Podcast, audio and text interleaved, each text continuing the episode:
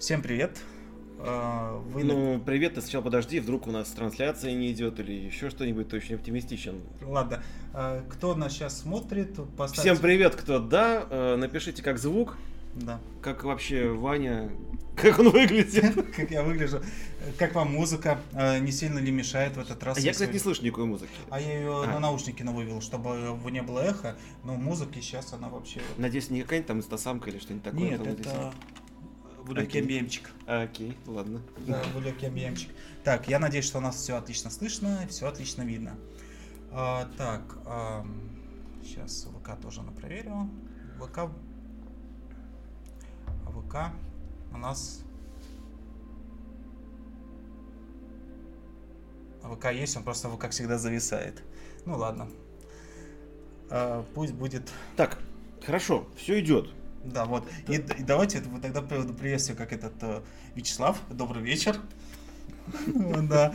А, сегодня на моем канале замечательный блогер, астрофизик, популяризатор науки. Ясминожик от печи, вот там есть и пчел, как она сказала это. А, это шмель. Э, нет, это пчел. Это шмел. Вот. И Э, вот, наконец-то мы сможем поговорить в прямом эфире про науку, научпоп и самое главное про фантастику. О чем ты вообще хотел поговорить? Да, вот это...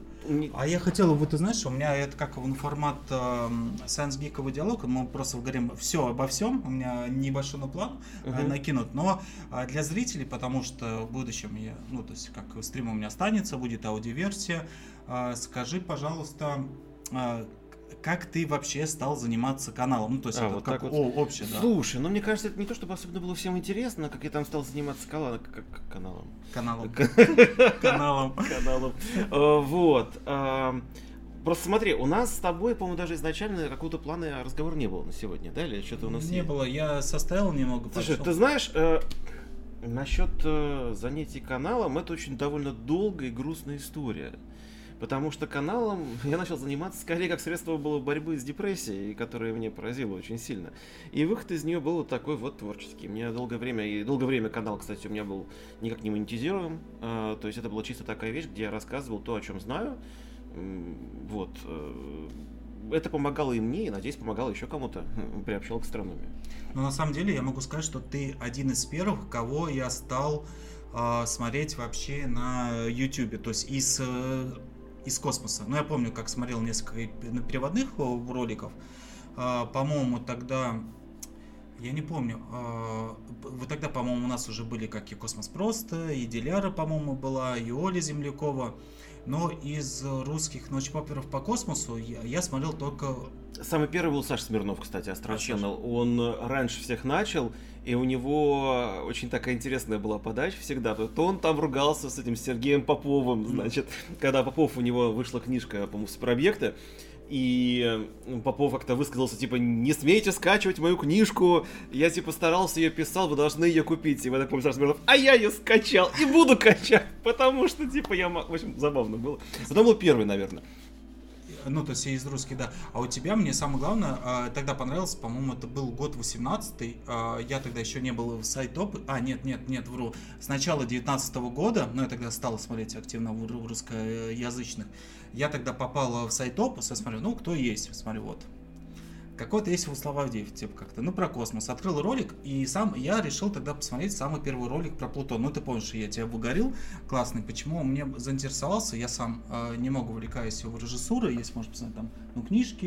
лежат. Мне понравились скетчи. То, что ты решил прямо самый первый ролик взять так э, с режиссурой, с... Э, у тебя вроде знакомый режиссер, оператор был, и которые это все сняли, ну, на самом деле классно. Даже вот Петя, чей это осьминожа была, она его Э, экранизировал в комикс, или как это правильно да, да, да, нарисовал. Шикарно получилось. Слушай, ты знаешь, э, кстати, да, еще раз, ребята, всем в чате привет, э, про лайки не забывайте, так YouTube поймет, что вам нравится и покажет это видео еще кому-то, и это будет очень хорошо. Вот, а насчет э, этого первого видео, изначально я задумывал канал совсем не таким, как он получился. То есть сейчас получается формат говорящая голова, изначально должно было быть не так. Изначально должно было быть, как в ролике про Плутон, какая-то единая история, которую мы рассказываем с другими актерами, через скетчи, через что-то еще. Это оказалось крайне сложно, особенно в условиях когда канал никак не монетизируется, понимаешь, это либо очень дорого, либо все работают на энтузиазме, но тогда, понимаешь, энтузиазм у всех какие-то свои дела, свое время. Это крайне сложно. Сейчас возможно, вот э, я бы такое потянул бы, но сейчас уже мы привыкли к другому формату, мы залезли скорее из таких развлекательных видео в более серьезно научные. То есть, наверное, мой формат, он в том, что я не просто рассказываю о каком-то явлении, я пытаюсь чуть глубже его подать, понимаешь, чуть больше его раскрыть. Ну, у тебя как э, высокий порог. Я даже помню, у тебя мем был, что тебя называли «Космос сложно», и, и ты в одном ролике это обыграл. Космос сложно. Ну, слушай, понимаешь, дело в том, что иначе, если мы все упрощаем, то очень часто возникает ложное понимание. А, а, тебе кажется, что я, господи, я понял, как работает там черная дыра, сейчас я смогу догадаться, что дальше. А на самом деле нет, ты ничего не понял. Это просто аналогии. Аналогиями может быть удобно думать, но иногда они заводят тебя не туда. И плюс вот есть пример плохого научпопа, я называю. Например, от, от известных, от великих ученых, например, Стивен Хокинг, когда вот он обнаружил, да, посчитал, что черные дыры могут излучать, mm-hmm. и назвали это все потом излучение Хокинга. Так вот, сам Хокинг дал научпоп объяснение этого излучения. Оно ужасно. Оно дает контр интуитивные некоторые тебе догадки, ты думаешь, ага, то есть как вот объяснил Хокинг, говорит, у тебя вот есть черная дыра. Вот частицы вблизи нее из вакуума возникают, одна летит в дыру, другая наружу. И ты такой думаешь, господи, так, наверное, чем больше черная дыра, тем больше частиц в нее улетит, тем больше наружу выйдет. Наверное, большая черная дыра должна ярко светиться. В реальности все наоборот. Ну, то есть, вот даже по статьям Хокинга все наоборот. Просто он не придумал, как это объяснить на пальцах, что, чтобы всем было понятно. И, ну, я попытался, мне кажется, тоже никто ничего не понял. Ну, хотя бы это некоторый такой а, альтернативный. А ты вроде как-то напланировал ролик. О чем? О? А, а, нет, о черных дырах. О нет? черных дырах? Ну, я регулярно планирую, потому что у меня огромный список тем. Вот, из контент-план них... на десятилетие. Это не контент-план, это, знаешь, именно темы. И я вот так на нее смотрю и думаю, вот это я потяну сейчас, а вот эту тему не потяну. Вот, например, у меня осенью я взялся за тему, которую не смог закончить. Mm-hmm. То есть этот космос сложно, это был космос, который был сложен даже для меня. То есть я две недели прорабатывал тему, я назвал ее «Физика окраин Вселенной», где мы должны были поговорить о некоторых э, возможностях изменений законов физики в нашем космосе, понимаешь? И о том, как это вообще можно заметить, как это может на нас повлиять. Но это крайне сложная тема, потому что, ну, я даже не знаю, с чего начать. Я просто всех запутал. Вот, я сам запутался. Я в какой-то момент э, стал читать э, как объединяется слабое электромагнитное взаимодействие при больших энергиях. И вдруг понял, что что я ради одного предложения уже несколько часов пытаюсь там что-то найти. Я думаю, господи, нет, это, наверное, пока сложновато для меня. Наверное, отложу эту тему, потом рано или поздно мы к ней вернемся. Вот. Um, так, um, так, сейчас, извините, у меня, мне просто вылетело. А вот, и ты не, не забудь, кстати, что мы обещали фантастику. Да, да, а, все, все, точно. И, и, и, и как раз по вопросу по каналу, ну, последнее, я как раз давно ну, тебя вон смотрю, ну, получается, сколько, Пять лет, да, на пять лет у тебя насмотрю. И как раз я недавно помню, что буквально пару лет назад до запуска Джеймса Веба у тебя было буквально там то ли 50 тысяч подписчиков, то ли 60. Он как раз у тебя рост был последние пару лет. Ты думаешь, Джеймс Веб не принес? Ну, может быть, да, как из космоса. Вот, это последнее. И давай мы перед фантастикой поговорим э, над одну тему. Мне очень, ну, это даже можно сказать близко к научной фантастике. Э, мне очень заинтересовал твой ролик про великий Иван Фильтр. Вот. И, э, э, и вопрос, сам ли ты э, надеешься, что, что будут э, инопланетяне? Ну, что вы, ты бы хотел, чтобы инопланетяне где-то... Я бы хотел, чтобы инопланетяне что?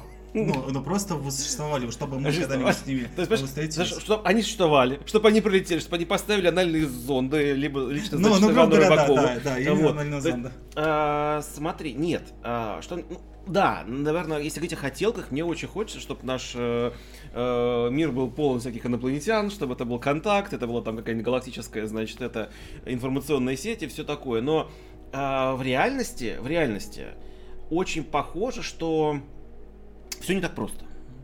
И я даже как бы не уверен, что сам Энрико Ферми высказывал эту идею, они потом ему приписали. Вот у него же была такая значит, задумка, что хорошо, ребят, если вот вы говорите, что инопланетяне повсюду, значит, типа есть, то почему мы не видим их следов? Почему мы не получаем их посланий? Тем более, что как раз тогда набирала обороты вот эта вот идея, даже сначала это было не сети, это было не поиск э, э, в длину разума, это был именно контакт с неземным разумом. То есть считалось, что очевидно во Вселенной полно инопланетян, и нужно с ними просто связаться с помощью радио. И было показано, что э, мощности наших радиопередатчиков и приемников их достаточно, чтобы э, с какого-то не сильно далекого расстояния мы могли бы принять сигнал и вступить как бы в контакт.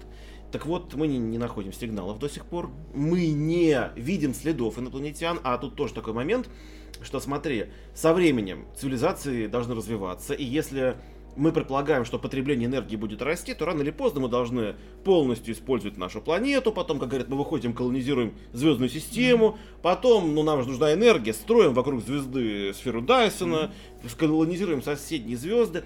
Сфера Дайсона это такая штука, которая в принципе, в принципе, отличима от естественного объекта. То есть это точечный инфракрасный источник света. И если звезда не целиком вот в этот кокон помещена, скорее всего, цельную сферу Дайсона строить не нужно. Мы запускаем просто постепенно рой спутников, но мы видим некоторый избыток. Рой Дайсона. Да, ну рой Дайсона. Мы видим некоторый избыток в инфракрасном диапазоне, мы видим, возможно, какие-то там падения яркости самой звезды, и мы говорим, а, вот там что-то есть. Таких объектов найдено не было. А, вот. И вообще, вот, по-моему, Иосиф Шкловский впервые ввел такое понятие космического чуда. То есть, когда мы видим некоторый объект, который по своим свойствам выбивается из э, того, что мы бы ожидали э, от естественных каких-то объектов Вселенной, то мы не видим таких чудес. Мы видим странные объекты иногда, вот звезда Таби, какая-нибудь там звезда Пшебыльского, какие-нибудь там необычные вещи там связанные, ну там быстрые радиосплески, но этой необычности недостаточно, чтобы мы ну, скажем так, э, чтобы мы поставили гипотезу деятельности инопланетян ну, чтобы мы ее поставили выше всего остального, понимаешь? То есть, как бы вот, мы не видим чудес. Соответственно, вопрос, где они все?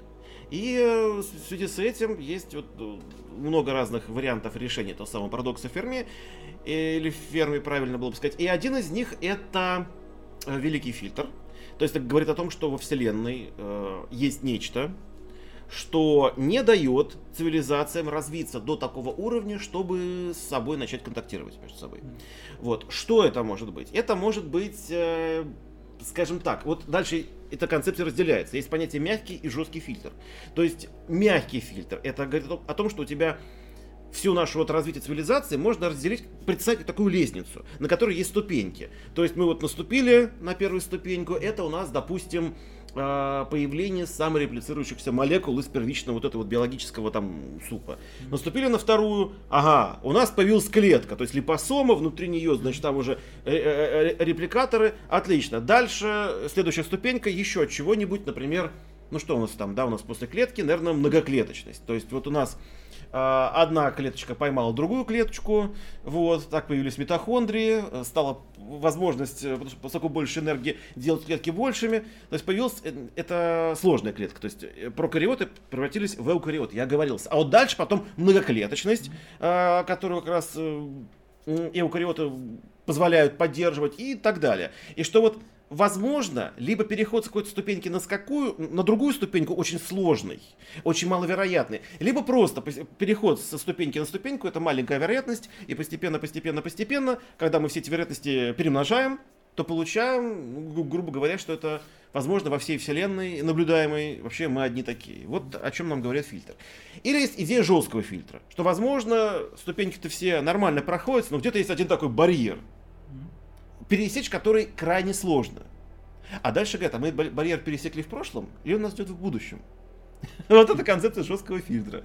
Что, возможно, в будущем э, где-то что-то там нам сильно помешает. Возможно, какие-то а, космические катастрофы, может там взрывы там гиперновых, гиперновых нехорошее слово, гамма-всплесков. Или, например, не знаю, люди решат, что ядерный апокалипсис это очень хорошо и начнут друг друга закидывать бомбами.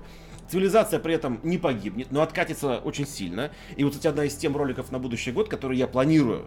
Может ли цивилизация восстановиться после вот такого апокалипсиса? И вообще возможно ли это? Вот, потому что, кстати, один из апокалипсисов, кстати, наша цивилизация, ну как наша, не вся человеческая, но вот Средиземноморье уже переживало. Это коллапс бронзового века знаменитый. Когда у тебя до этого были там великие царства, письменность, торговля, там одни э, государства делали что-то одно, продавали другим, те из этого, значит, была ну, систематизация. И вдруг все это пропало. Причем изначально думали, как там, при, при, приплыли народы моря, всех завоевали. Ну, во-первых, не всех. Кто-то отбился. Вот Египет, например, победил народы моря. И что с ним потом? Пара десятков лет, и все, нет Египта. То есть, вот удивительно, что произошло. Письменность пропала в некоторых регионах на э, сотни лет. И вот не грозит ли нам подобное в будущем? Вот это вот жесткий фильтр, например. Не, ну может и грозить, но в то же время я вспоминаю один из моих самых любимых э, сериалов Star Trek, где по сюжету была и Третья мировая война, и ну, не ядерные бомбарди... бомбардировки были, но после этого люди поняли, что нафиг все это, и Слушай, стали строить цивилизацию. А мне и так понятно, что нафиг все это, почему ну, это Ладно, и, кстати, и насчет э, то, что мы, возможно, едины как э, во Вселенной, ну, то есть это как либо только в нашей галактике, как раз давай переходим дальше к фантастике насчет э, такой серии, как книг, сериалов, основания и академия. О чем мы хотели бы Вот ты давай в основном тут, потому что я основания, я книги очень плохо помню, я да. читал давно. Вот, и и, ну, грубо говоря, если посмотреть, ну, то есть, как ну, по сюжету, там, может быть, есть только инопланетные формы жизни, и то, по-моему, их э, а, кстати, Петя, привет там. вот.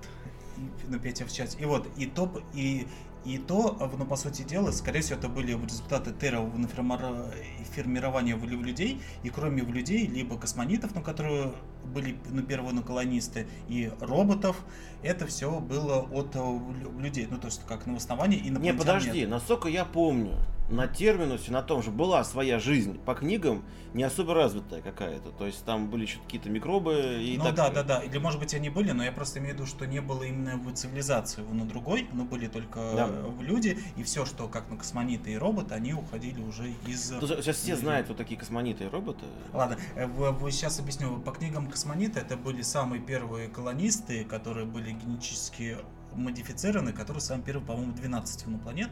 Они тогда... 50. А, 50, 50, вот. Почему 12? Мы, мы с тобой тогда общались недавно, я тоже назвал эту цифру. Хотя я читал эту книгу буквально да, год назад. Да, я читал лет, наверное, 15, да. наверное, не, 15 лет. Господи, какой кошмар. Да, и в сериале их тоже показали, но их показали как закрепощенные империи, э, и тоже в результате... Мне кажется, не с того мы начали. Да. Короче, были книги азимовские, э, которые описывают э, историю будущего.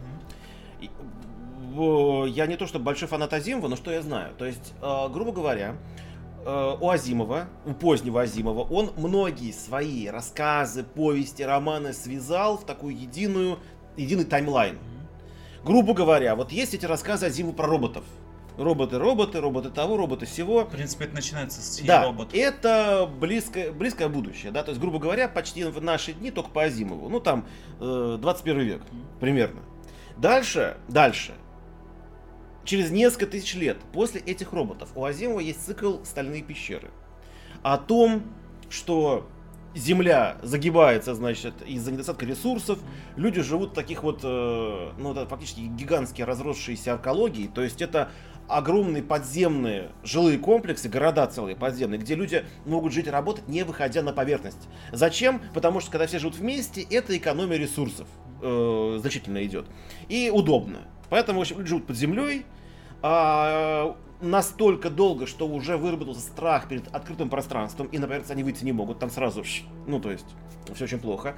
И есть 50 колоний, Э, которые уже перестали быть колониями, это отдельные государства, где живут э, прокачанные эти самые космониты. У них э, наука хорошая, у них уровень жизни очень высокий, у них технологии, у них все. И они так на эту землю смотрят и думают, да господи, что с тобой делать-то, да? А, а вот на Земле людей много, перенаселение. Это как раз это описывал это, это стальные пещеры. А, я как раз эту трилогию не читал. Там это не трилогия, это, по-моему, тетралогия, если Тетралогия. не... Да. А, вот. То есть это как бы вот несколько тысяч лет от роботов. Mm-hmm. И, собственно, суть-то в чем? Что людям нужно с Земли начать вторую волну колонизации. Потому что эти самые, как вот, видимо, космониты считалось, они настолько вот уже всего достигли, что они ничего не хотят. Э, вот, они начинают стагнировать. А Земля умирает потому, что, ну, простите, как бы всем тоже как бы ресурсы не бесконечны. И вот, значит, нужно как-то побудить людей, которые боятся выйти из стальных пещер, э, отправиться в космос.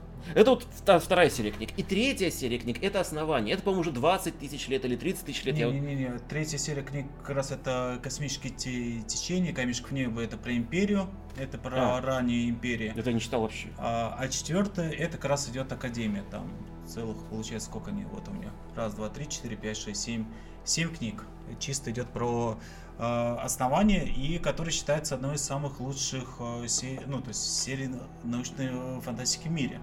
Да? Да, ее, ее как считают, э, я не помню, какое место, но как он называл, но просто он написал, он сначала, ну, ну как Азимов написал, о, если заметить, первые три, э, э, первые три книги, они написаны, ну как бы рассказы, по, ну, то есть это он как будто воссоединен в рассказы, повести, определенно как в действий. Он просто, они публиковались в журналах, а четвертая, ну, пятая книга, они идут как цельная. Он их он написал уже как э, э, цельные книги. И при том, э, это первые книги, это, это, это просто идет в рассказ о разных обществах. Ну, то есть сначала одно общество, но потом как на второе, Подожди. на третье. Насколько я помню, то есть первые книги начинаются с того, что Галдорник решает, значит, это какую-то там задачку mm-hmm. и отправляется на терминус победитель к этому Харри Селдону. Да. Оказывается, втянутым э, по книге это мужик, э, вот, э, по, по, по фильму это, собственно, девочка, э, то, соответственно, как бы вот там заворачивается этот весь, вся движуха. То есть первые несколько повестей, скорее, тут не рассказы, они были побольше рассказов, ну, да. это были повести. Ну, журналах, что и, их Азимов писал, по-моему, в 50-х. То есть это была, по-моему, первая галактическая империя, фактически описанная в книгах, ну, одна из первых точно. По-моему, сам первая как раз книга «Камешек в небе» у него самая была. А потом как раз вышло уже основание. И, кстати, вот этот самый э, Трантор, столица э, империи, ну. мне кажется, во многом уже Лукас взял для Карусанта своего, это же Карусанта называл столица? Да, да, это вот. где планета-город. Да, планета-город. То есть Трантор это тоже планета-город, только в отличие от Карусанта, где это просто, ну, грубо говоря, взяли Нью-Йорк и натянули на всю планету, то Трантор нет. Там э, он многослойный. То есть там застройка, она, это не просто дома, это ну, полноценная застройка, фактически многоэтажная. Там есть какие-то там туннели, там еще что-то. И все это сверху накрыто куполом, который держит атмосферу и на который сверху проецируется небо. То есть от, э, для урбаниста. Ну да. Ну, в общем, идея это в том, что это не просто город, это фактически один, планета-дом. Планета здания, планета вот что-то такое, не знаю, а, кстати, торговый центр. А в сериале э, вот Рантер был показан как раз как больше Нью-Йорк, там нет, типа, нет, нет, нет, это купол был. А. Да. Вот там вот в первой серии, когда э, космический лифт рушится и падает, там видно, что он пробивает этот а, купол. Может быть, да. Потому так что, что первый на невнимательно, батенька, смотри, невнимательно. Я просто помню, там были эти парки все. Ладно. Ну, ты слушай, ты, у тебя, знаешь, у тебя в торговом центре тоже можно в, пальму в катках посадить и карпов пустить. А будет. я недавно, кстати, видел видео в каком-то в Гонконге, что ли, там многослойный город. Там тоже парк на десятом этаже, что ли, был. Ну, то есть как... Ну вот, вот. Вот. Э... В общем, короче, первые книги он писал в 50-х, а последний, по-моему, он описывал уже в 80-х, насколько я помню. То есть там огромный разрыв. И тогда он это все связывает в единую историю будущего. Mm. Вот. И, может быть, она, кстати, людей как-то завлекла. И э, самое главное, что как раз я первую трилогию я прочитал, не помню, за неделю. Я прямо выкупил себе вот три книги. Это было лет шесть назад. К сожалению, Азимова я открыл для себя поздно, хотя я помню давным-давно в детстве читал про робота Норби. Только потом я узнал, что это был Азимов. А так э, я за неделю ну, прочитал первую трилогию, очень, оно очень сильно нам понравилось. И при том, если заметить, то как раз с каждого книги увеличились его э, части, то есть как ну про Молу, у, ну то есть увеличилось. Я не читал про вот это вот про этих вот всех, это я не помню. А, насчет того, кого это вдохновило, знаешь, что я вспомнил? Что? Помнишь, был Бен Ладен?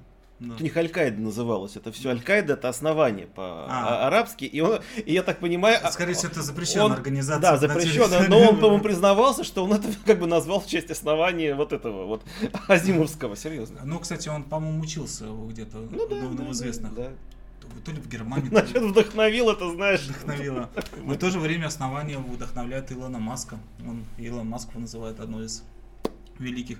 И вот, и насчет его сериала, как раз мы недавно, ну, я недавно его досмотрел, ты его досмотрел, по-моему, на месяца его два назад. А, и сериал, он мне, мне если, грубо говоря, в краткое мнение о сериале, это больше по мотивам ну, книг. Они взяли его, ну, перемешали его много. Например, показали Мулу такого, как ну, бойца, сильного, хотя на самом деле... Так, Мул... опять же, но... Ты не читал? Да, да, нет, я читал, но, э, во-первых, мне кажется, что мало кто помнит вообще вот эту всю концепцию. Мне кажется, главное, что нужно сказать про различия книг и сериала, mm-hmm. то, что сериал, он совершенно другую идеологию пытается донести, нежели книги.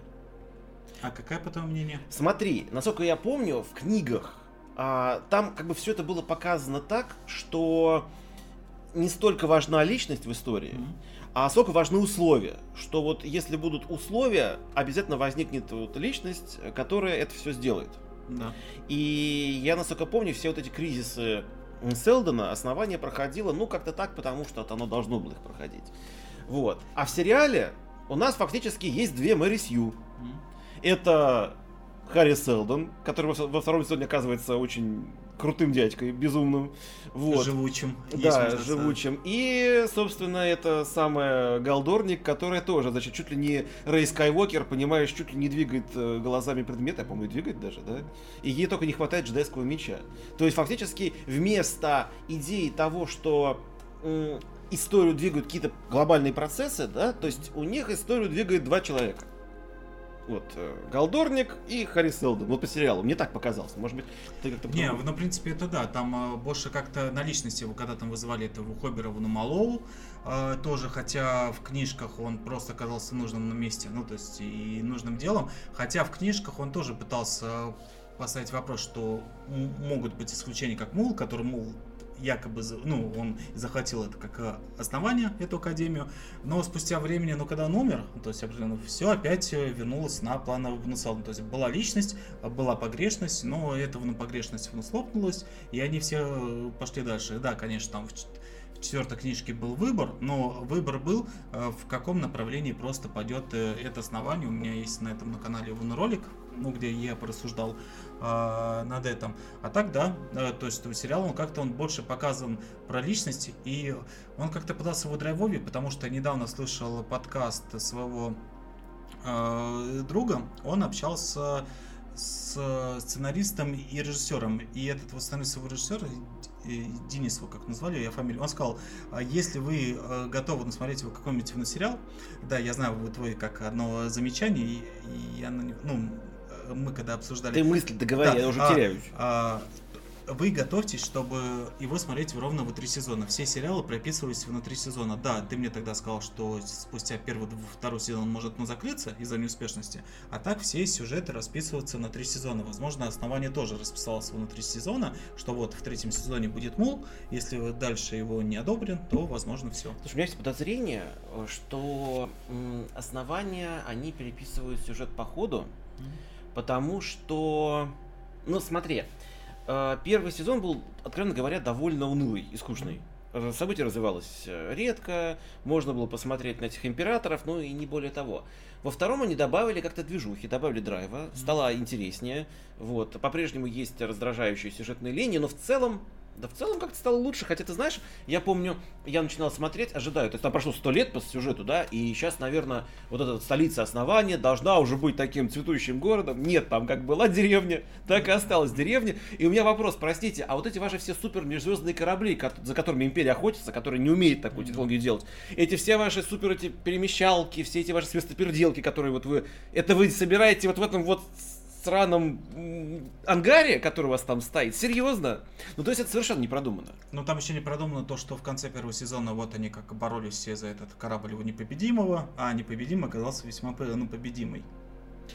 Да, тоже как-то. А вот, это тоже как-то. А, а вообще, знаешь, в конце первого сезона они говорят, сколько вам нужно времени, чтобы, чтобы такой корабль, чтобы сделать его копию? Они несколько лет. То есть в смысле? У вас, значит, вы объединились с двумя планетами, которые лежат в руинах, их бомбили, и ваше этот несчастное основание, там одна деревня, значит, э, и вам нужно несколько лет, чтобы собрать технологию, которая была уверена, утеряна э, 500 лет назад, и вот этот вот супер корабль, он размером, я не знаю, сколько километров, 10, наверное, он здоровый. Вот. Какой бред. И главное, во втором сезоне корабль все равно один. То есть, да. очевидно, ребята переоценили свои возможности. Э, им и сто лет было мало, чтобы его повторить. Э, Как-то так. Но я еще смотрю, что создатели они взяли немного поменяли э, героев. Ну, например, те, кто в книге были антагонисты, их сделали э, не совсем антагонисты, может, как сказать, антивну героями. Ну, например, генерала Белого Вуревриоз. Ну, то есть его нельзя назвать ну, плохим персонажем. Нет. Он, его наоборот сделали очень таким позитивным и няшным, он за все хорошее. Да, вот. Он просто в плохих обстоятельствах оказался, а так вообще няшечка. А, Ди, а Демерзель, ну тот, э, та киборг, она наоборот, э, да, она как э, за программирование, все, ну все делает он плохой, грубо говоря, вот она. Она плохая, потому что за программирование. Как надо, не прокать что ли. Да, я сейчас вам напряжусь.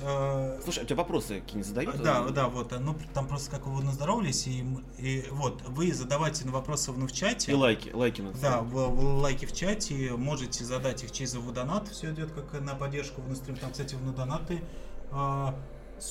Содочка закинула 500 рублей. Спасибо огромное, Содочка. На, на соду. На соду. Нужно много соды. Да, на внешне.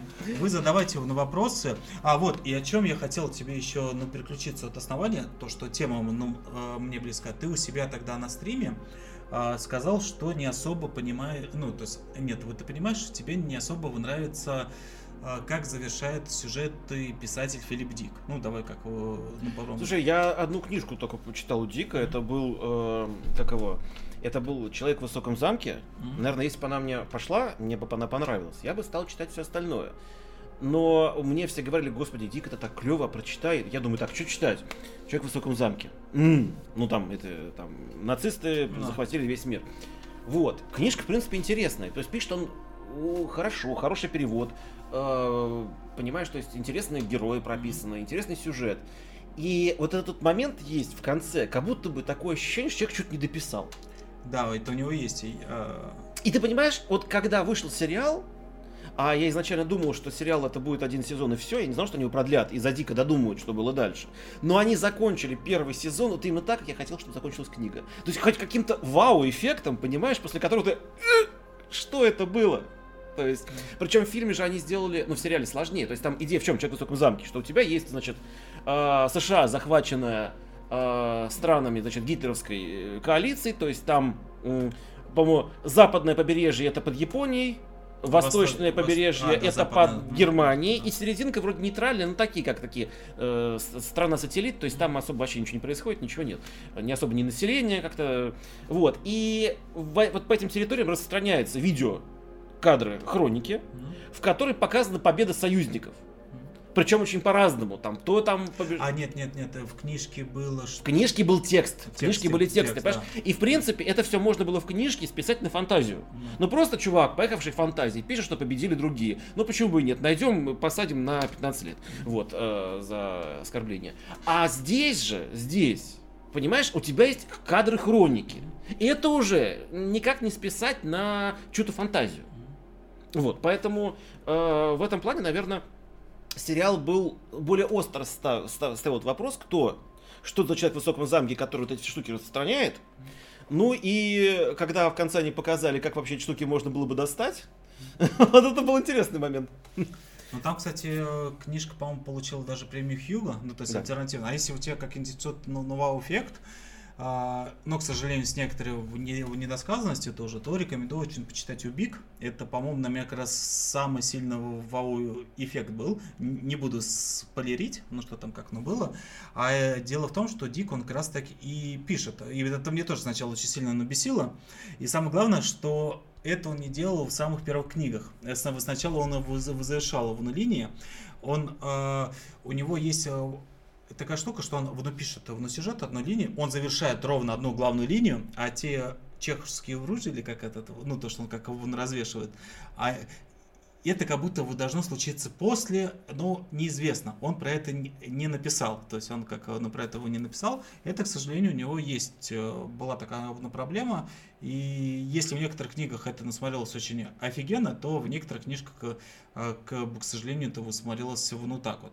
Но в то же время э, Филипп Дик, он же как социальный ну, фантаст, и я не помню, кто это сказал, и он сказал вот такую фразу, если бы кому-нибудь давали премию за все ну, предсказания, э, ну, то есть это как ну, про будущее, то как раз премию бы дали Филиппу Дику, потому что реально очень много что он написал, он это ну, то есть, как он ну, предсказал ну, то, что как оно будет, и, и даже где-то в статью, если вы, вы, я найду, я ее как ну, покажу. А Жюль Верн? А, а Жюль Верн? Не, ну Жюль Верн он тоже, как и э, Айзек Азимов, ну, тоже как этот... Э, Стартрек, там э, вообще в Стартрек мне было интересно, что в Стартреке показали ну, маленькие ну, коммутаторы, и тот, кто создатель ну, Моторола, и вроде он сам это ну, говорил, я читал это в журнале «Мир и ну, фантастики», что он посмотрел его на коммутаторе и решил создать сотовый телефон. Ну, хотя первый сотовый телефон был он очень огромный.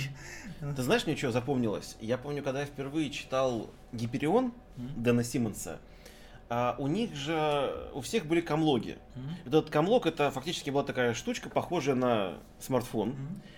А, и в ней можно было голосовать, в, она была как паспорт, в ней можно было совершать любые операции, и, в общем-то, грубо говоря, сейчас, вот, э, глядя на эти наши все телефоны, да, вот, э, я понимаю, что это, наверное, впервые именно вот интеграция вот этого средства связи с, э, со всей как бы государственной вот этой всей штукой, со всей финансовой штукой, это вот с соцсетями, это все пошло, ну, это все было описано у Симмонса, по-моему, 90-й год. Э, неплохо. Неплохо. Это, кстати, Гиперион книжка, так, к сожалению, пока ее еще э, не прочитал. Но в то же время сейчас и в России у нас есть электронное голосование. Uh, да, очень весело, очень интересно, но оно есть. Так, вот, вот не будем об этом обсуждать да. дальше. Да. Есть. Есть. А. Так, ребята, задавайте вопросы. Вот. Хотя, может быть, время для, для стрима. То есть не, не очень удобно. Нет, ты знаешь, что до воскресенья у всех дела. Может, тебя посмотрят вечером и скажут, господи, что эти двое тут несут, как бы. Да. Вот, у меня, у меня, кстати, я когда стримил в Насоле, прям после стрима прям... Короче, ты хочешь, э, советуешь мне Убик почитать? Да, Убик. Ну, а, я могу да. тебе, тебе дать, ну, прямо ее как Не, ну, слушай, я прям сейчас не смогу, у меня просто по времени да. мало. Вот, вот, Убик, это прямо вау-эффект. Э, я не буду наспойлерить, э, но э, сюжет, ну, то есть как начало, люди идут, ну, то есть это самое начало, это как его не спорят, кстати, он э, даже написал «Общество на будущее», там за все ты даже чтобы открыть у тебя э, э, холодильник дома, ты должен закинуть монетку, то есть э, ты, за все наплатишь, ты, грубо говоря, покупаешь на холодильник и подписку за, за, за его открытие, но это очень похоже примерно на то, что есть. А, кстати, э, и по сюжету там получается, что они влетят на Луну, с своим боссом. Это, это самое начало, оно происходит как взрыв, но босс, э, к сожалению, ну, погибает, его кладут... В... Почему, к сожалению? Да. Вот, его, его кладут в такую ну, капсулу, очень напоминает из Матрицы, эти капсулы, где они лежали, в принципе, создатели Матрицы, они э, вдохновились, ну, то есть этим, как у, из, изубиком, вот, и они, чтобы разговаривали с ним, но когда он как внутри смерти, и вот, и, и дальше идет сюжет, они пытаются понять, кто построил для них взрыв, этот э, взрыв, и почему это все произошло. Кстати, насчет... Вдохновились Зубиком. Зубиком, да.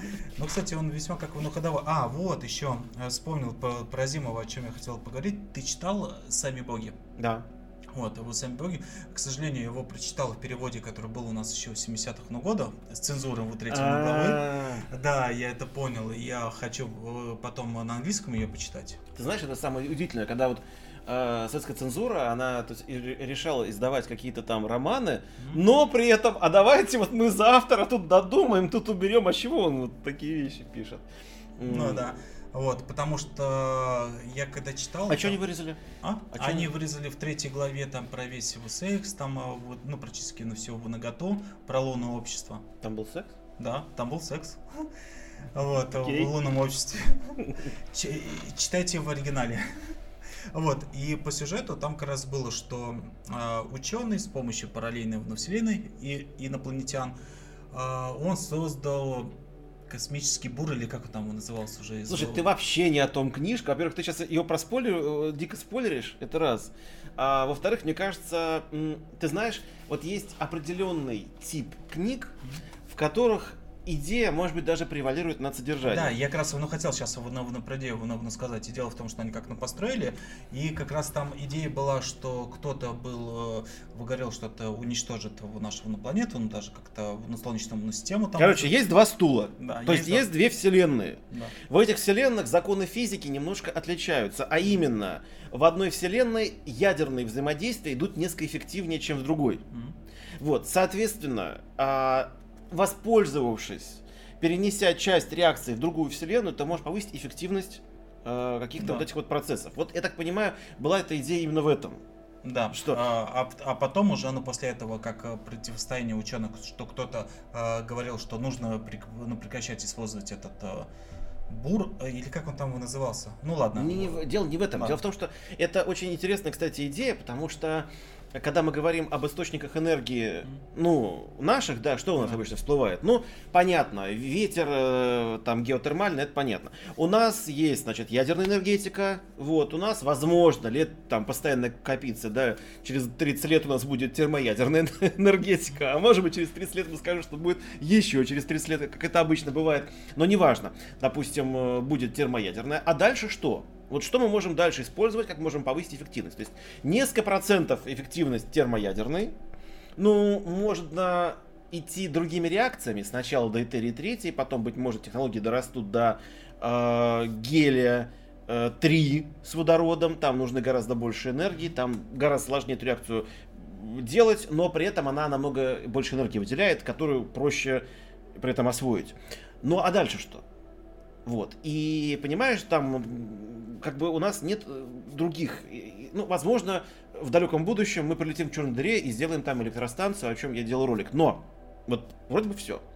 И у Азима была очень интересная идея, что если есть какие-то там другие вселенные с другой физикой, то за счет разности, там, констант взаимодействия, да, э, можно попытаться оттуда энергию черпать. Как вот у тебя есть, допустим, один уровень воды, есть другой уровень воды, ты берешь, э, пускаешь воду, чтобы она падала, и ставишь там турбину, она вращается. Вот что-то подобное. Вот это классная, кстати, штука.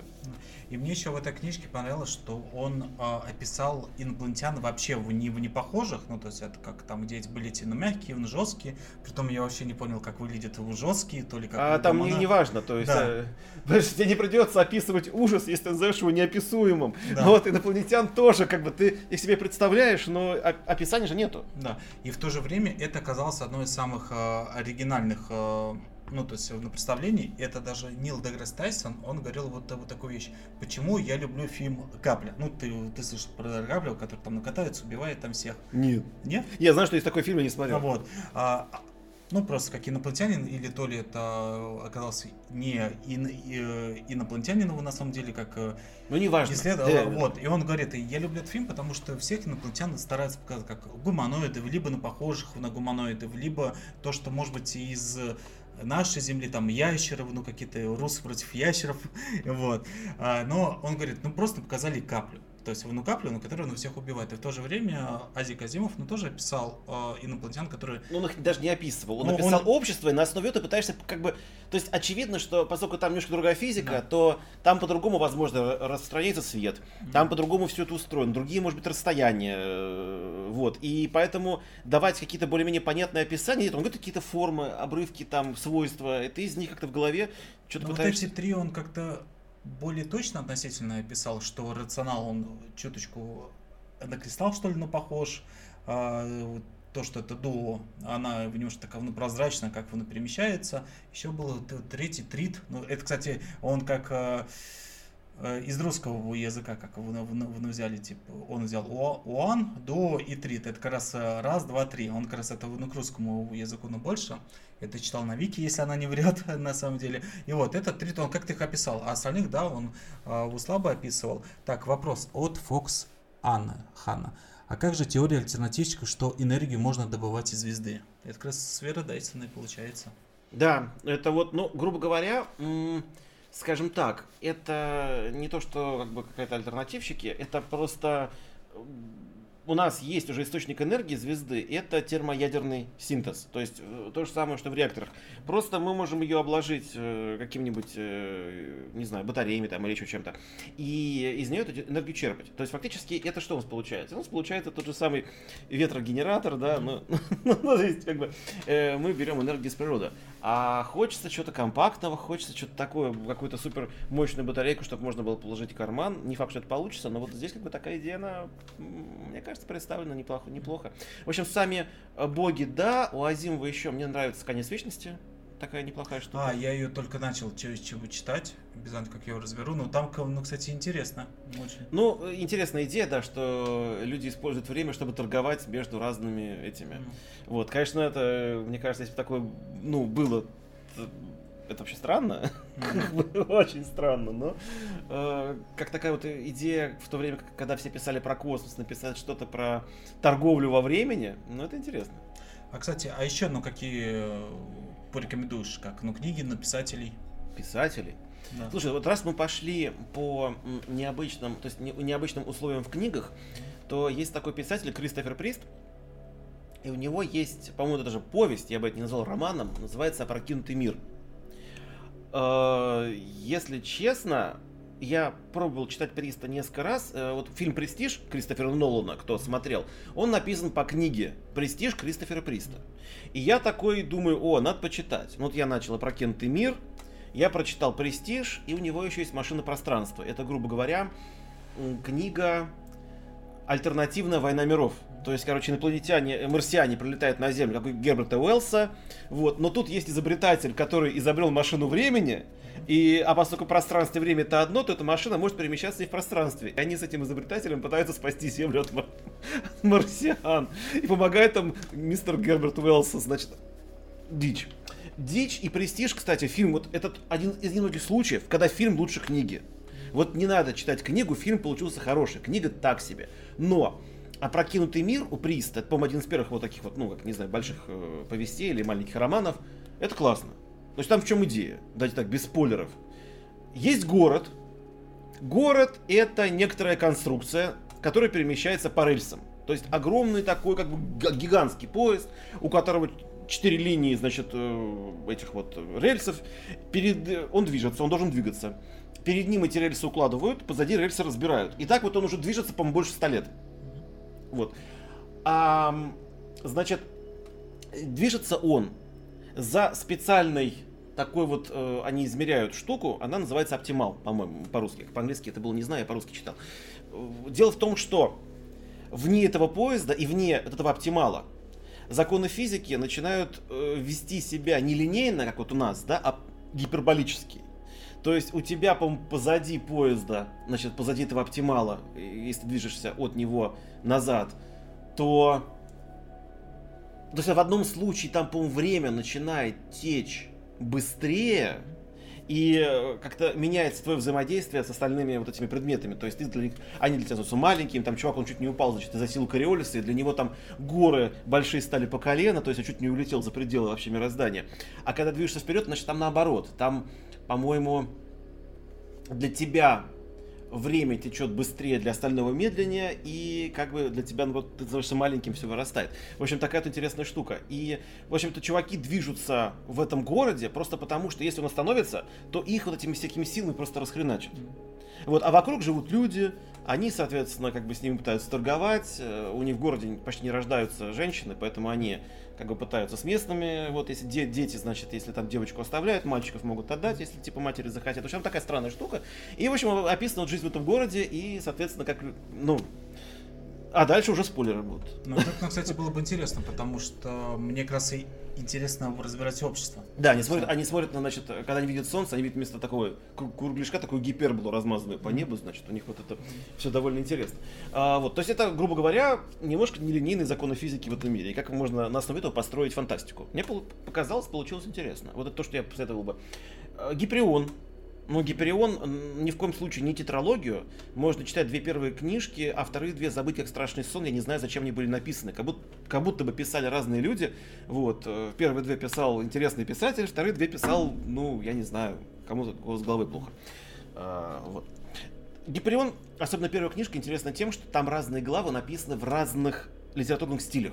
И там вроде от разных людей на повествование идет. Да, там как бы там несколько героев, и, значит, соответственно, э, все эти истории рассказаны от разных героев, и каждый пишет, значит, э, по-моему, первая э, линия это а приключенческие романы 30-х, потом, значит, идет боевая фантастика 50-х, потом какой-то, значит, там психодел, психодел значит, еще какой-то. В общем, в, в, в таком стиле все это написано. Гиперион прям реально мне понравился. Я помню, когда все фанатели от Дюны, я Дюну прочитал, да, прикольно, потом прочитал Гиперион, мне Гиперион зашел больше.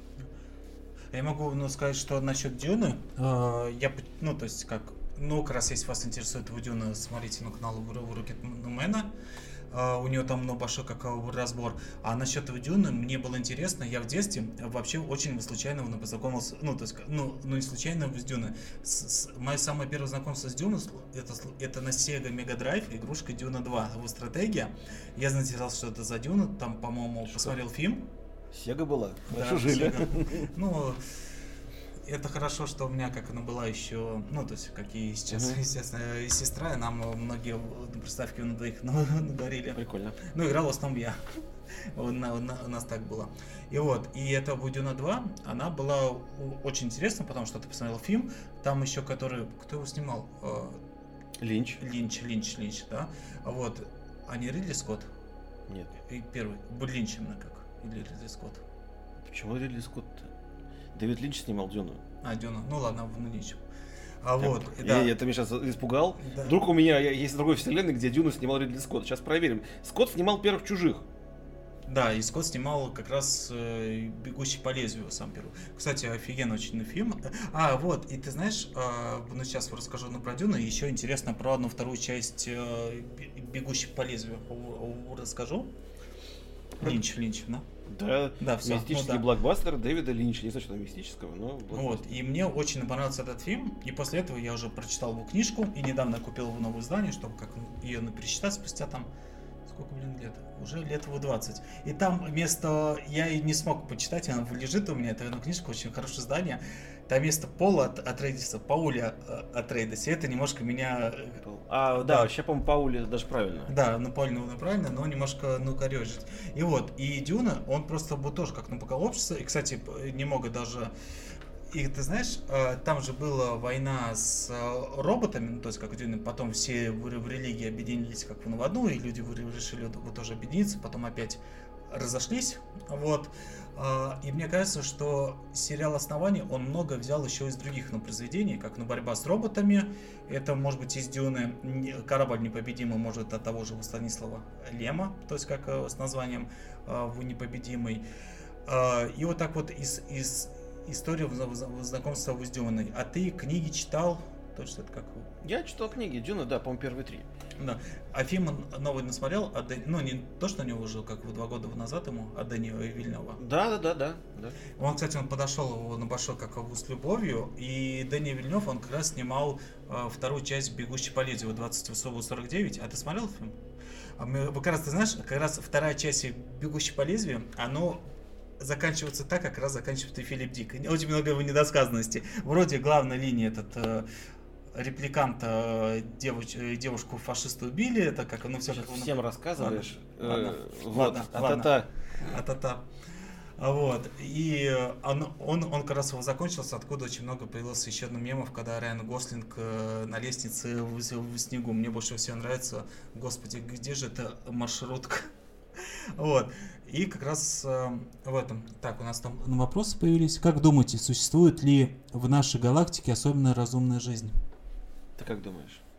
А, я думаю, что жизнь существует, а вот разумно как раз может, я не знаю, но может быть и разумно есть. Я, э, скорее всего, сам больше на позитивно отношусь. Я считаю, что хотя бы просто по вероятности, ну то есть на по обычной вероятности, где-то и жизнь, а вот разумно она нет. Вот это... про эти вероятности у меня было видео про гипотезу уникальной Земли. No. То есть, где я показываю, что нельзя говорить о вероятностях, когда, ну вот в таком житейском, обывательском плане, когда вот мы как вот мы говорим, там, будет ли сегодня дождик или не будет, есть жизнь или нет жизни. Вот это могут быть совершенно несоизмеримые э, значения. То есть я бы, наверное, знаешь, вот что, вот, э, ты считаешь, что есть, да? Ну... Разумная. Нет, э, я считаю, что она вообще есть, а mm. вот разумно нет, я это не, не, не знаю. То есть, вот про себя могу сказать так, у нас настолько не хватает данных вообще, mm. вот, что очень сложно вообще о чем-то говорить. То есть, а сейчас, по крайней мере, мы понимаем что? Что планеты типа Земли у звезд типа Солнца вроде бы встречаются довольно часто. То есть несколько процентов э, звезд типа Солнца должны обладать планетами типа Земли. Mm-hmm. Вот. А дальше вопрос, то есть вообще насколько наша сама Земля уникальна в этом плане. Потому что когда мы посмотрим, у нас же очень необычная планета, если так посмотреть. У нас есть э, тектоника, литосферных плит. У нас эти плиты плавают, там мини... У нас нет других планет с тектоникой плит, что интересно. На Венере, ну, сложно сказать, потому что она вся лавой залита, но вроде никаких там зон субдукции особо мы не видим, да? На Марсе у нас очень необычный рельеф, местами очень отличающийся от земного, но опять же, то есть это не совсем похоже на Землю. Мы не видим этих срединных океанических хребтов, каких-то аналогов их на Марсе. То есть этого, а, опять же, нету. А насколько уникально магнитное поле у таких планет, тоже непонятно. А насколько все это нужно? Вот насколько нам нужно магнитное поле? Может быть, без него обойдемся? Вот тоже как бы непонятно. Поэтому я думаю так, наверное, да, жизнь есть, с разумной жизнью. А где они? А я, кстати, читал, э, не помню одно как на предположение, от кого не помню, что, нас, что человечество появилось слишком рано. А может сказать, слишком поздно. А может быть, вы, да, вы все друг друга напробивали уже. То есть у нас нету статистики, и по одной точке, по одной точке на графике крайне сложно понять, что это за график. То есть, ну, что-то сказать, конечно, можно. Ну, что-то строчка не там, не там, вот в этих диапазоне значений, и все. Поэтому, вот не знаю, мне кажется, надо просто изучать дальше. И я даже могу сказать, что надо делать. То есть, чтобы это понять. Для начала, во-первых, нужно собрать какую-то статистику по планетам. То есть сейчас в будущем, когда у нас появятся телескопы, которые смогут примерно оценивать, что у нас за атмосфера на планетах, вот тогда уже можно будет, например, как-то рассуждать э, вообще, как часто встречаются планеты, похожие на Землю. Дальше, опять же, очень важный момент, как эти планеты образуются, потому что у нас сейчас вопрос, насколько сложные молекулы могут образоваться до того, как образовалась э, сама планетная система, и вообще влияют ли как-то эти молекулы на дальнейшую уже биологическую эволюцию на планете или нет. Или они в космосе и никак на планету попасть не могут. То есть это все тоже нужно исследовать. Э, поэтому это задача вот такого далекого будущего. Ну, как далекого, среднего, наверное, да. Вот Джеймс Веб, он, к сожалению, не все может посмотреть. У Джеймс Веба отдельная цель — это система Тропист-1, потому что там аж 7 планет. Вот, и Джеймс Веб не может прям химический состав их атмосфер а, определить, но он может вообще понять, есть ли там атмосфера. И вот он сейчас стал просматривать планеты, а, как бы на предмет, есть у них атмосфера. То есть там именно по нагреву этой планеты с разных сторон можно понять, насколько эффективно тепло передается, значит, на, ну, на темную сторону, а это об этом можно сказать, если там атмосфера или нет. Так вот, получается, что пока та планета, которая у нас в Солнечной системе была бы аналогом Венеры, угу. у там у планеты атмосферы вообще нет. Но там звезда красный карлик. А красные карлики вспыхивают, и, возможно, этот несчастный красный карлик просто сдул всю атмосферу с планеты. Вот. А тогда вопрос, а вообще вот звезды красные, они подходят для жизни или нет? Ну, и говорят, что нет. Кстати, я сейчас э, зачитаю на донат и, и, и продолжу. У меня есть один вопрос угу. вот тебе. От Пети. Если на эту сумму нет гачи мема, то это надо исправлять исправить. Ну, и сейчас в России с этим тяжело, но я могу сказать одно. Мы ходим в качалку. Ну... Это самое главное. Ладно. А так, и там сейчас, Петя, так, Иван, вам надо сделать стикер или, или анимашка для донатов. Ну, может быть, один стикер, как этот, ну, космический, но фантастический. Ну, то есть анимировать. Э, и это было бы очень ну, хорошо. А так, я как-то, у меня один ну, донат э, на все. Кстати, вот, и такой ну, вопрос у меня ну, появился, ну, насчет как, ну, великого ну, фильтра. А, буквально лет, сколько сейчас, в, какой год, в, в 20-й? Ну, буквально лет, получается, 70 того назад очень многие фантасты, очень многие ученые, они были о, оптимистично много ко всему подходили. Они думали, что жизнь даже есть на сон. Ну, ученых нет, а на, на фантаста да. Это Нет, вот... ну, слушай, ты сейчас, ты сейчас сложил сотни лет истории науки. Да. Вот. Да, вот. И, и и вопрос, если раньше были как очень оптимистично, даже как э, за сотню лет, но сейчас у нас э, какая-то, я не знаю, эпоха безысходности. Типа все мы одни, ну то есть как э, никого ну, ну, больше нет. Это ну как-то очень быстрый ну, переход был из-за нынешних открытий. Давай так. Дело в том, что человечеству, человеку, ему вообще свойственно иногда излишний оптимизм. То есть, вот если мы посмотрим как люди э, воображали себе Солнечную систему в 19 веке, это можно по атласу Камиля Фламариона, например, посмотреть, да, и там же прям высказывался, вот, ну, насчет Солнца, конечно, уже тогда нет, а что Венера, она покрыта джунглями. Марс, ну, там, наверное, какая-нибудь, э, я не знаю, очень сухой климат, очень сухая планета. Венера, наверное, земное прошлое, Марс, наверное, земное будущее. Вот как-то так это все представлялось. Вот. э, Потом, хотя тогда уже было понятно, по идее, можно легко было посчитать, какой процент тепла получает, допустим, Марс по сравнению с Землей, а какой процент Венера. И вообще, нормально это для жизни или ненормально? То есть очевидно, что жизнь ну, будет отличаться. У тебя, кстати, на стриме кто-то задал вопрос, что э, в теории Венера даже лучше будет для колонизации, чем Марс. Потому что там а, атмосфера. Это, по-моему, ну кто-то у тебя ну, в чате он задал вопрос. Слушай, там, понимаешь, это как бы, нет, это смотри, э, это две крайности получается. На Марсе атмосферы нет, и взять ее неоткуда на планете, нужно завозить, ну, допустим, бросать кентавры. А с Венерой наоборот, то есть на, у Венеры слишком много атмосферы, то есть, понимаешь, там давление, ну, в 93 раза выше, чем давление вот у нас на уровне моря. И если мы хотим на Венере жить, то нам нужно избавиться, простите, от 92 бар давление. Как это сделать? Как это сделать? И не вылезет ли, когда мы уберем лишнюю атмосферу и способность еще что-нибудь, что просто эта атмосфера не пускала, понимаешь? То есть и Венеру крайне сложно терраформировать, и сложно в том плане, что даже непонятно как. И потом все-таки у нас нужно понимать, что Солнце, оно со временем становится все ярче, ярче, ярче. Поэтому, ну, скажем так, Венера это краткосрочная перспектива. ну, то есть она не то, что краткосрочная, понимаешь, что через миллиард лет на Земле уже вот э, такая вот жизнь полноценная будет невозможно. Только какие-нибудь микроорганизмы останутся. А на Венере это будет гораздо раньше. То есть сейчас, наверное, если на Венеру закачать нашу земную атмосферу, а эту снять, да, в принципе, будет жарковато, но еще кумулятивный парниковый эффект этот не начинается. То есть можно пожить. Ну, сколько можно пожить? Ну, ну, может, ну 50 миллионов лет, ну 150. Ну, а дальше-то что? А мы хотим полноценную биосферу, самоподдерживающуюся. Вот. А, Вторая проблема Венеры, все-таки у нее нет магнитного поля. Если мы Венеру раскрутим, чтобы у нее появилось, допустим, чтобы, возможно, за счет этого появилось магнитное поле, то, возможно, тем самым мы ее нагреем. Потому что сейчас получается как? Одна сторона Венеры нагревается, но вторая довольно эффективно на нашей стороне отдает тепло. И вот было показано, что если мы закачаем на Венеру нашу земную атмосферу, раскрутим ее так, чтобы период вокруг своей оси был больше 16, вернее, меньше 16 суток, то тогда она перегревается уже. Понимаешь, то есть она еще подходит для, для колонизации, потому что она довольно эффективно отдает тепло.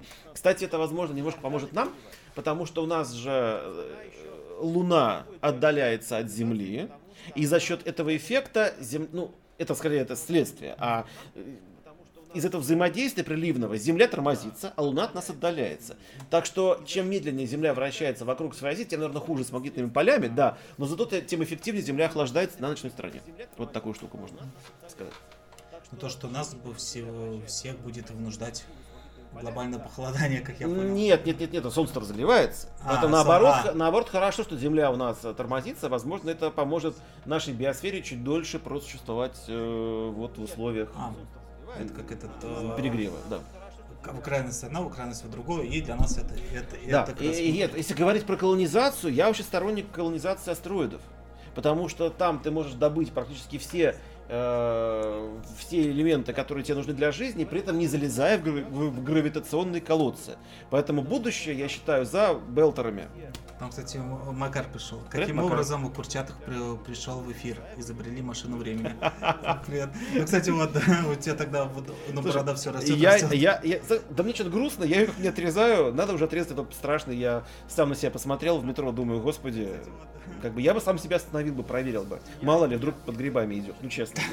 Это, это ужас. Да Я, не, ну хорошо, ну борода, но только она и сидеет постепенно. Так э, мы сами сидим. Мы не Да. молодеем, Вань. Ну да, ну в принципе да. Так, а насчет вулканизации, вот, мне, мне очень сейчас с- астероиды, я слышал, что там, ну, можно построить, ну, какие-нибудь, я не знаю, там, шахты, ну, или и это даже у кого какие-то у нас э, фантасты описывали. вы Нет, ты смотри, ты смотри, у тебя что есть? У тебя могут быть шахты, если ты там хочешь добывать, допустим, какие-то там тяжелые элементы, вот, в астероидах типа какой-нибудь психии то же самое. Почему? Потому что они, видимо, когда-то были в составе э, крупных тел, более крупных. Там пошла уже фрагментация э, разных э, как бы элементов за счет того, что более тяжелые оказываются в центре, более легкие снаружи, потом, видимо, столкновение, все это разрушилось и летает теперь по Солнечной системе. То есть там и золотишко можно найти, какой-нибудь там этот, все, что нам нужно, да, такого э, редкоземельного приятного. С другой стороны, у нас есть какие-нибудь кентавры или какие-нибудь, например, э, погас... потухшие кометы, назовем их так. То есть э, тела, в которых много летучих веществ, у которых, может быть, прошла кометная активность, но тем не менее э, много всего полезного добыть можно. Так, так что, да, что? Так, сейчас там что-то с- со звуком. Я сейчас ну, послушаю нас. Послушай. Возможно, у тебя что-то идет... м, Ты знаешь, я могу поговорить, а ты мне слушай. Так, сейчас как будто внутри странно. У меня тут звук выключен, тут звук не выключен. Посмотри, может быть, ОБС хватает звук еще откуда-нибудь. Например, с рабочего стола. Не, на рабочем столе мы не должно быть. Так, давай тогда, ты знаешь, что я сделал сейчас? Одну минутку. Это недавно, видать, у нас оно стало. Сейчас. Так. Так, еще раз. Отлично. Это, короче, я ВК, ну, когда там ответил его на сообщение. Так, ребят, кто смотрит ВК, я закрыл как там трансляцию. Трансляция есть что на, на мультивном чате. Это ВК, я ответил на сообщение, звук выключен, но, а, видать, ВК он включил звук, хотя там было написано, что выключен. Это, Это классика. Да, это классика. А сейчас у нас... Нету, нету на звука. Да, это, это ВК было. Вот. а, а, Кстати, я как раз вспомнил, этот был Фрик Ринг. Ну, еще как ну, до этого, где была Оля Землякова, Дима Селезнев и Андрей из э, Кузнецов у нас космос ну просто. Там как раз было про то, что галактики или планеты совокупляются, и как раз этот как э, большой астероид э, длинный, но я, туда его вспомнил, не спрашивайте, у меня откуда эти аналогии появляются, у меня вот друзья удивляются, вот, он, он прилетел мимо нашей, э, ну, то есть как, э, через нашу солнечную систему, он тогда ну, прилетел, это как у нас, ну, как он его назывался, этот, большой, Кто там совокупляется у тебя Астро- большой? Я а ты, ты не посмотри, в, ну, на Фрике в ринг, там рассказывали про такой-то как бы длинный... э, Я понял, ты, ты забыл рассказать, что там рассказывали неправду, и чем это неправда Да, да, да, да, да, ну, тем лучше, потому что сейчас, если честно, я бы тыкнул этот чат и послушал бы, я не знаю, что я подумал, ну честно. Ладно, а, ну все-таки вот. И вот, вот такой момент, а, если в будущем увидеть какой-нибудь ну, большой такой э, астероид это, да, или как, ну комета, ну как это? Я не знаю, о чем ты. Это, это ну, большой, ну, ну, Большой? Что большой? Сейчас, У я про- стакан большой, в Да, нем щас воды, это- правда, уже мало. но- Астероид пролетел. А В Солнечной системе, ну смотри, у нас пролетала комета Борисова, а до нее пролетал Аумуамуа. Во, Только он, вот небо- этот, вот он этот, небольшой, он небольшой. А, он небольшой, ну, просто Ну, как нам представлялся. Вот. И, и вопрос, если что-нибудь такое на большого ну, пролетит, можно ли как предугадать и быстро высадиться на нее на какие-нибудь там а, аппараты, что- чтобы потом улететь в- э, на большой скорости в другую солнечную систему, да- даже хотя бы роботами. И то есть так, э, ну, пообследовать. Вот у вас идеи-то, а, сударь? Да-да. Нет, начнем с того, что такие объекты регулярно пролетают. Просто Аамуа, Аамуамуа, он был первым обнаруженным, но что самое интересное, что его обнаружили, когда он уже удалялся. То есть он сблизился, он прошел перигерий, уже пошел вылетать от нас, и только тогда его заметили. Вот, э, значит, в принципе, перехватить его можно, перехватить его можно, но на разработку миссии все-таки уйдет довольно много времени. А есть одна идея, как раз, э, которую предлагается для будущих таких перехватов. То есть представь себе, мы запускаем на орбиту э, такие спящие спутники. Что там у тебя? Не-не, э, ты говори. Что говорю? А, Э, запускаем спутники, которые просто ждут подобного открытия. Дальше, когда обнаружен подобный объект, эти аппараты, они начинают тормозить, тормозиться. Так они вращаются вокруг Земли, а они должны сбросить скорость так, чтобы упасть на Солнце. То есть они начинают сближаться с Солнцем. И вот уже когда расстояние между ними и Солнцем будет ну, необходимое, они раскрывают солнечный парус. И приобретают ровно ту скорость, чтобы уже на вылете из Солнечной системы подлететь на относительно небольшой скорости вот к этому астероиду и на пролетной траектории его снять. Понимаешь? Мгм. То есть, скорее всего, скорее всего, не получится высадиться, потому что это маленькие такие, все-таки, ну там, сотни метров, понимаешь, он- тяготение очень слабенькое, а скорости взаимно очень большие будут. Но пролететь на пролетной траектории, посмотреть, снять спектр вблизи, сфотографировать это можно. Вот такие проекты есть. А, кстати, у меня такой еще вопрос. Но пока только а, теоретически. На большой скорости. Я когда прочитал, ну, то есть, э, дочитывал ну, книжку «Новые горизонты», Да. вот, э, вы те, кто, и там написалось, что на самом деле, возможно, эта миссия была бы даже русско-американской, то есть обращались ну, к русским э, за ракету, ну, то есть, э, чтобы в русские вывели э, эту миссию на, бесплатно, но в то же время был бы какой-нибудь спускаемый модуль на новых на горизонтах. Слушай, чтобы- я очень сомневаюсь, что у нас возможен спускаемый модуль на новых горизонтов. Очень Да, сомневаюсь. в вот, вот. И вопрос, если они на таких, на больших на скоростях э, разгоняться, Нет. Нельзя будет его десантировать Нельзя, на, будет, на нельзя будет десантироваться, у тебя скорость будет там, не знаю, там километров 20 в секунду, понимаешь, я не, я не помню, на какой скорости New Horizons сблизился с Плутоном, но думаю, она была довольно большая. Да. А, вот, поэтому вряд ли это обсуждалось, скорее всего, они говорили просто какие-то свои приборы поставить на этот аппарат, но не спускаемый, аппарат, не спускаемый модуль. Значит, в чем проблема? Давай объясню. А, дело в том... Или просто ударить о Плутон какой-нибудь аппарат. Не, ударить это всегда можно. Это, это, пожалуйста, сбросим. Вот, это мы умеем. А, смотри, дело в том, что когда ты запускаешь э, миссии в такой дальний, дальний космос, ты, наоборот, хочешь туда долететь побыстрее. Поэтому ты совершаешь гравитационные маневры у планет, э, там, в основном гигантов. Или ты знаешь, как Кассини летел? Он же, по-моему, летел сначала с Земли, потом маневр гравитационный у Венеры, потом опять у Земли, понимаешь, и потом куда-нибудь туда выстреливал только. Вот. Но он очень долго... Да, да, да, он набирал скорость, потому что набир- и выбирал направление таким образом, за счет этих, этих маневров. И, скажем так, ты пролетаешь, в итоге набираешь очень большую скорость, и чтобы тебе остаться в системе вот этого небесного тела, тебе нужно сбросить. У Юпитера, понимаешь, у Сатурна можно сбросить, они такие, у них тяготение большое, ты это можешь сделать.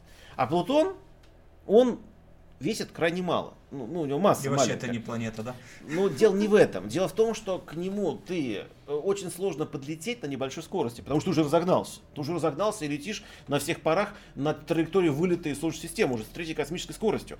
И затормозить, ну, тебе нужно либо с собой много топлива брать, чтобы тормозить, но это, простите, ты разгонялся у гигантов, а тормозить своим топливом, ну это... Короче, вот вспомни, э, когда нас запускают миссии к кометам или астероидам, кажется, комета астероид, она рядом вот здесь, ну астероид рядом пролетает, а к нему летят годами. Почему?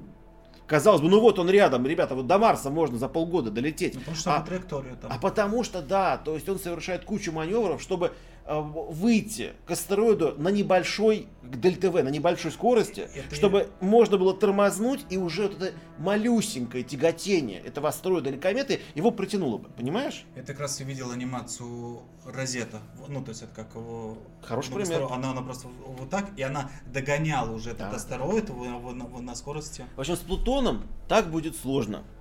С Плутоном так будет сложно, потому что у него скорость э, довольно небольшая получается, а ты летишь на, выле- на скорости вылета из Солнечной системы. Поэтому как тормозить у Плутона, это отдельный большой вопрос. Я думаю, просто нужно взять с собой много топлива и дать там по тормозам. Но будь он потяжелее, понимаешь, это было бы просто. А так, так даже не знаю. Ну, вопрос не ближайших 100 200. Будь у него атмосфера, кстати, чтобы можно было от нее, об нее тормознуть. Но у нее атмосфера очень разреженная, она не поможет. Вот.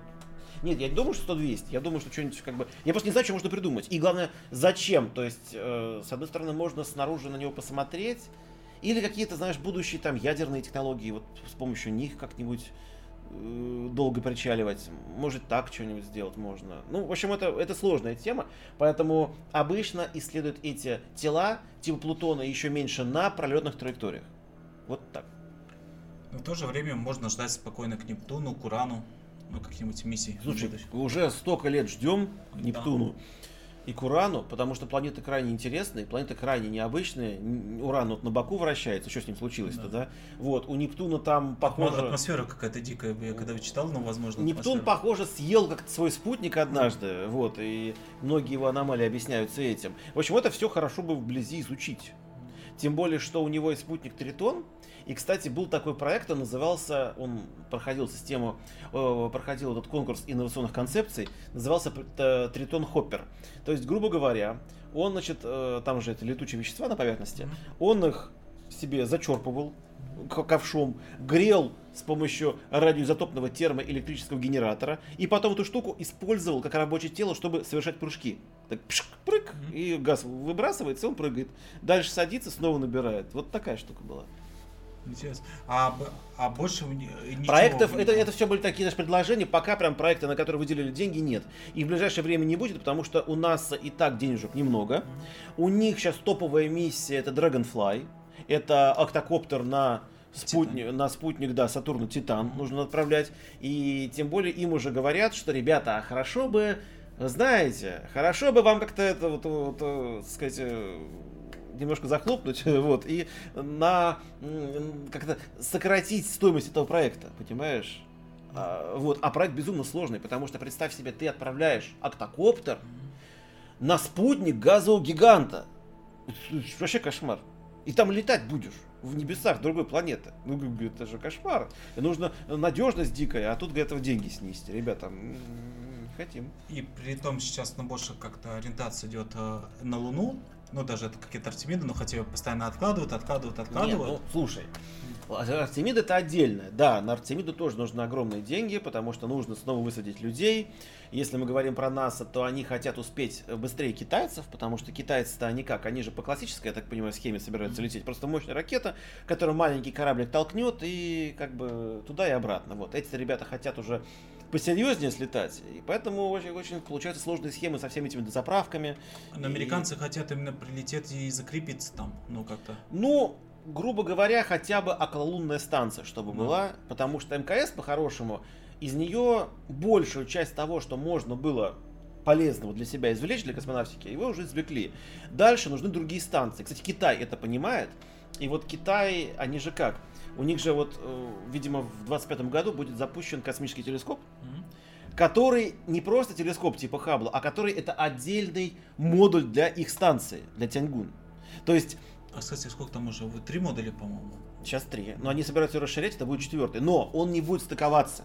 То есть там идея такая. Параллельно, вот как летит эта станция, рядом с ней летит космический телескоп. Чуть меньше Хаббла, там 2 метра диаметром, но с большим полем зрения.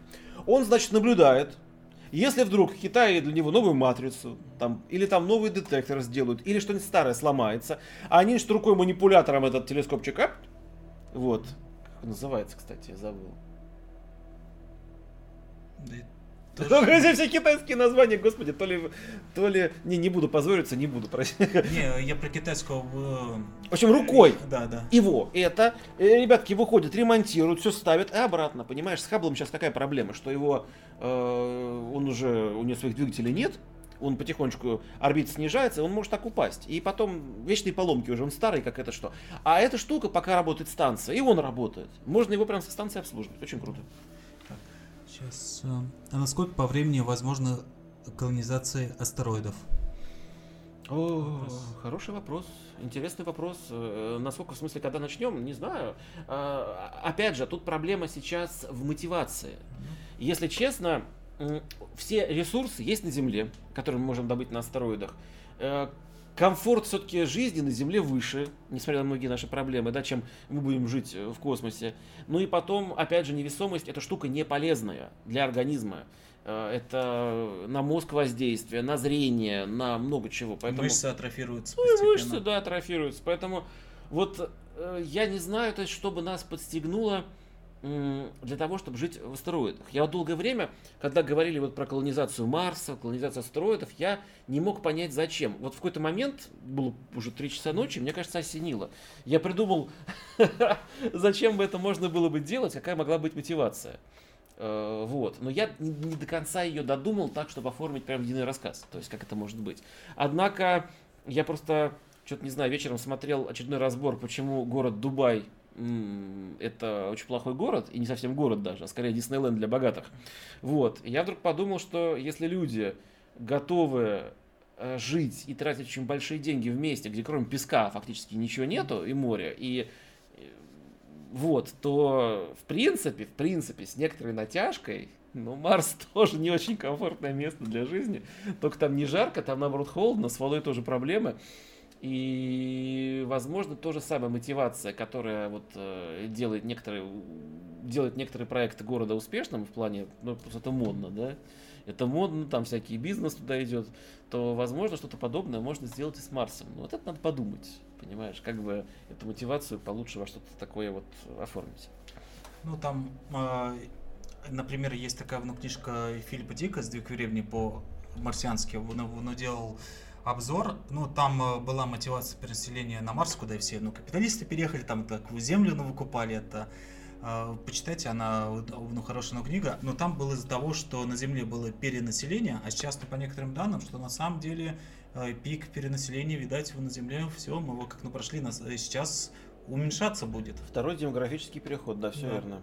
Вот, поэтому это, это, возможно, даже и не актуально будет так. Ну, смотри, это будет не актуально в плане именно, и, именно от, от поселения, но если ты сделаешь на Марсе, допустим, какую-то колонию, и вдруг сделаешь ее дико модной, ребята, у нас вот если ваша фирма будет зарегистрирована на Марсе, угу.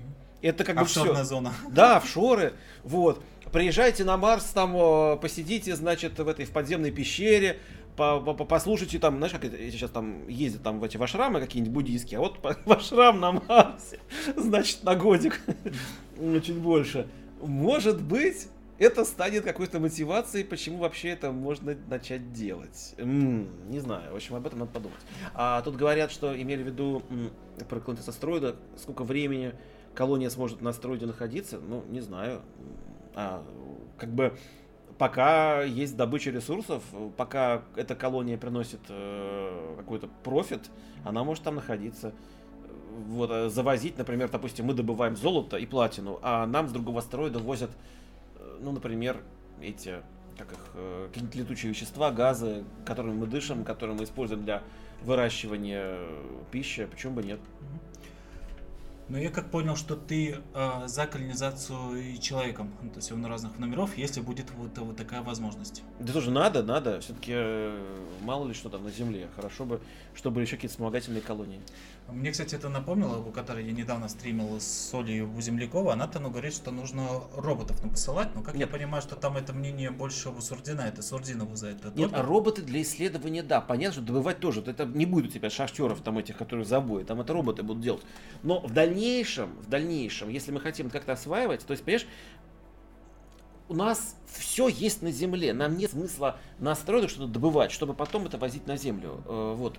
Поэтому, если мы придумаем себе мотивацию, зачем мы бы там стали жить, то дальше уже, ну, все летим и начинаем потихонечку это, это осваивать, и уже людьми. Роботы это же не цивилизация. Мы хотим сделать нашу цивилизацию, хотим колонизировать весь космос, значит, нам нужно что? Нам нужно живых туда отправлять. Кстати, знаешь, ну, в какую игру нам нужно поиграть? Deep Rock Galactic, это про роботов, ну, которые бурят, э, это не про роботов, про гномов, которые, ну, бурят астероидов и на космической станции пьют пиво и бафуются так. Господи, роботы, гномы, какая разница? Гномы, да? гномы, гномы. Ну, Робот-гном. Да, нет, да, потому что как о роботах нам нужно с тобой поиграть, она как раз э, кооперативно, она очень интересна. Робогном, мне нравится идея.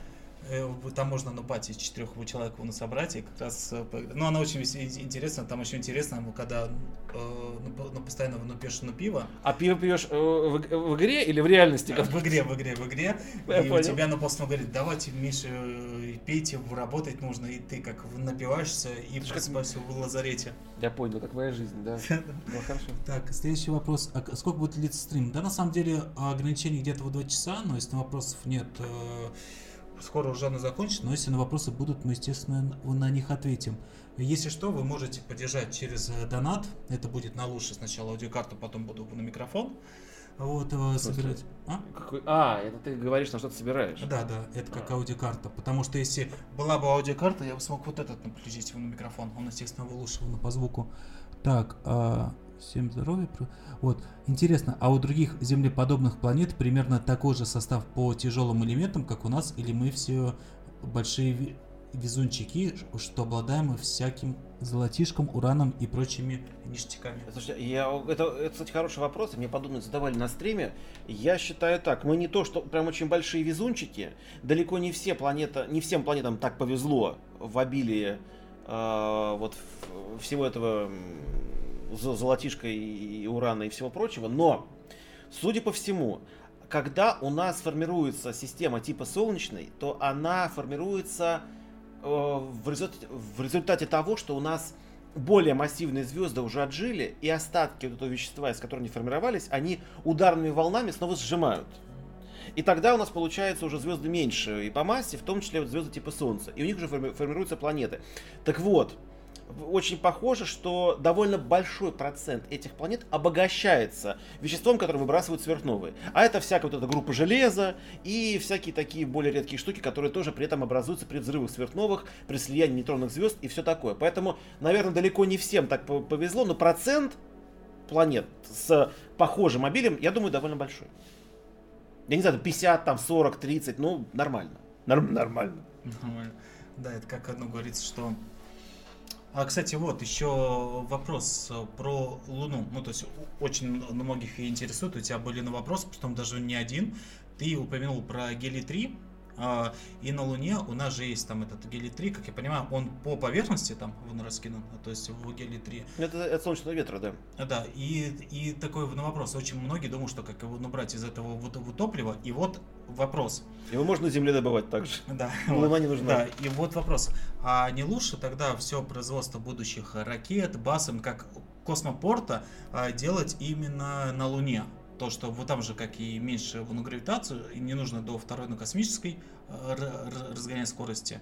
Вот. Э, в будущем лет через то, что у нас было как 1, 2, 3 в космопорт, именно она была Луна такая. То есть ты имеешь в виду, что мы на Луне делаем космопорт, потому что там есть топливо. Но смотри, так, ну не только топливо, во-первых, это, то есть какие топливо есть на Земле, да. все-таки гелий-3, да, и, наверное, сделать инфраструктуру по его добыче на Земле проще, чем сделать инфраструктуру по добыче на Луне. Есть другая проблема. Смотри, гелий-3, то есть реакция с гелием-3, она требует гораздо больших энергий. То есть мы должны плазму грубо говоря, нагреть до гораздо больших температур, чем вот в Этере будет, чем дейтерий и тритий. И да, то есть эта реакция намного более эффективна с точки зрения выхода энергии, потому что у тебя энергия идет не в виде нейтронов, которых ты никак не поймаешь, а у тебя вылетают протоны. То есть это как бы, да, это хорошо, их можно использовать. Но э, если мы сейчас представляем, в принципе, как можно сделать реактор, который, возможно, в будущем даст энергии больше, чем мы потратили на запуск этой реакции, вот типа ИТЕР. ИТЕР, скорее всего, если мы там посчитаем охлаждение, посчитаем там все эти потери, он не будет давать больше энергии. Но уже следующее поколение, которое вот условно называется демо, там уже все это будет сделано и демо даст. А вот как сделать реактор на гелий 3, это пока вообще фантастика. Понимаешь? Поэтому я думаю, ближайшие лет 50-70 гелий 3 в качестве топлива рассматриваться не будет это слишком, э, слишком сложная реакция, слишком э, нужны гораздо большие магнитные поля, нужно плазму нагреть до больших температур, понимаешь, это просто технически гораздо более сложно. Это как вот сравнить, я не знаю, э, наверное, печку, в которой мы сжигаем уголь, и, допустим, атомную электростанцию, понимаешь, вот, вот здесь что-то подобное.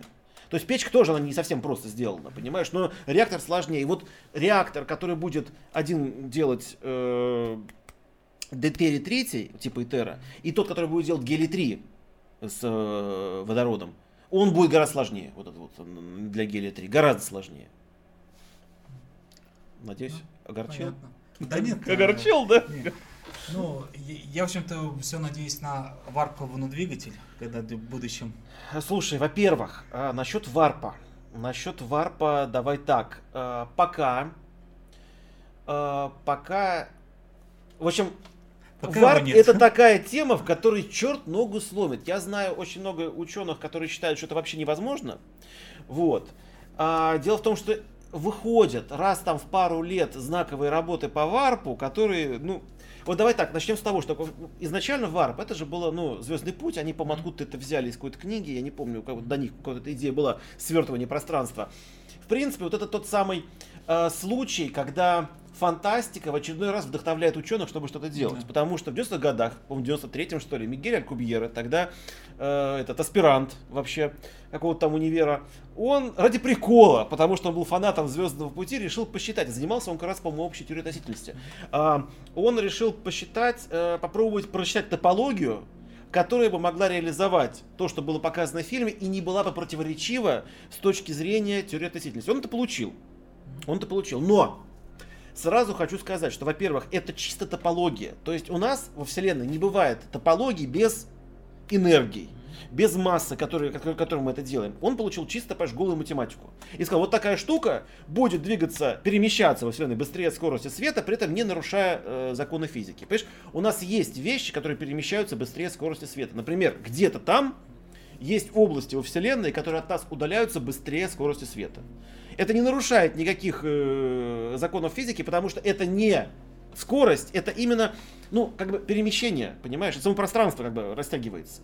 И мы с ними не можем обменяться информацией, это нормально все. Поэтому с точки зрения вот этого варп Валькубьера, ну, такая математическая игрушка, да.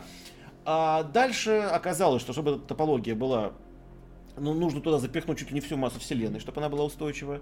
Потом выходили работы, когда это сначала снизили до полной массы Солнца, потом до массы Юпитера, потом еще меньше.